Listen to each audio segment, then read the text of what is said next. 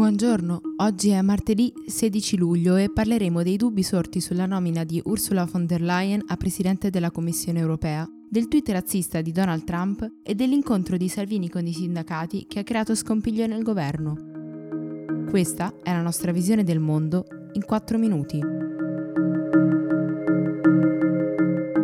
Alle 18 di oggi il Parlamento europeo voterà per l'elezione del Presidente della Commissione dopo il discorso della Ministra della Difesa tedesca Ursula von der Leyen. La ratifica del suo nome veniva data quasi per certa nei giorni scorsi, ma ora qualcosa è cambiato. I Verdi e la sinistra di Igue hanno ritirato il loro appoggio e von der Leyen ha deciso di rifiutare ogni contatto con nazionalisti e sovranisti. Cercherà quindi di superare la soglia dei 374 voti solo con il supporto degli europeisti, ma a 24 ore dalla votazione le mancavano circa una quarantina di voti.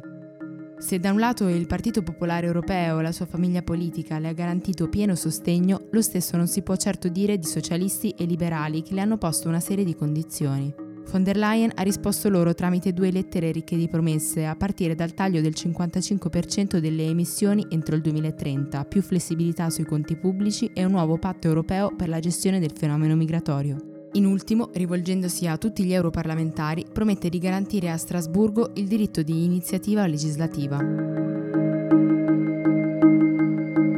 Tornatevene a casa vostra a sistemare quei postacci infestati dal crimine da cui provenite.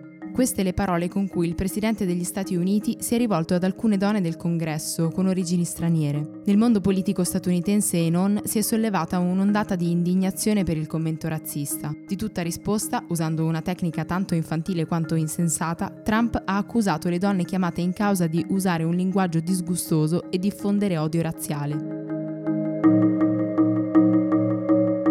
Matteo Salvini ha organizzato al Viminale un vertice con i sindacati a cui ha partecipato anche il sottosegretario Armando Siri per spiegare alle parti sociali la flat tax, un'iniziativa che ha suscitato perplessità nel governo stesso.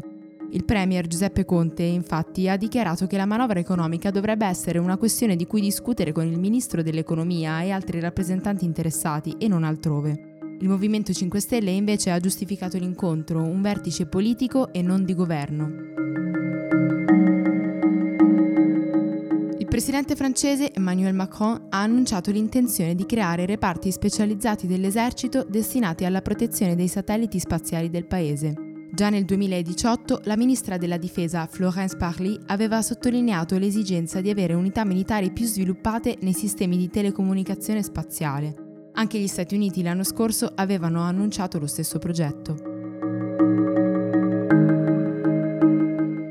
Movimento ambientalista Extinction Rebellion ha dato inizio a manifestazioni in cinque diverse città del Regno Unito, descrivendole come una rivolta estiva.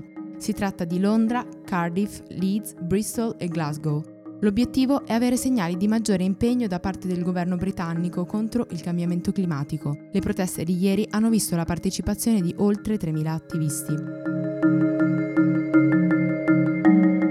Per oggi è tutto. Da Antonella Serrecchia e Rosa Uliassi, a domani.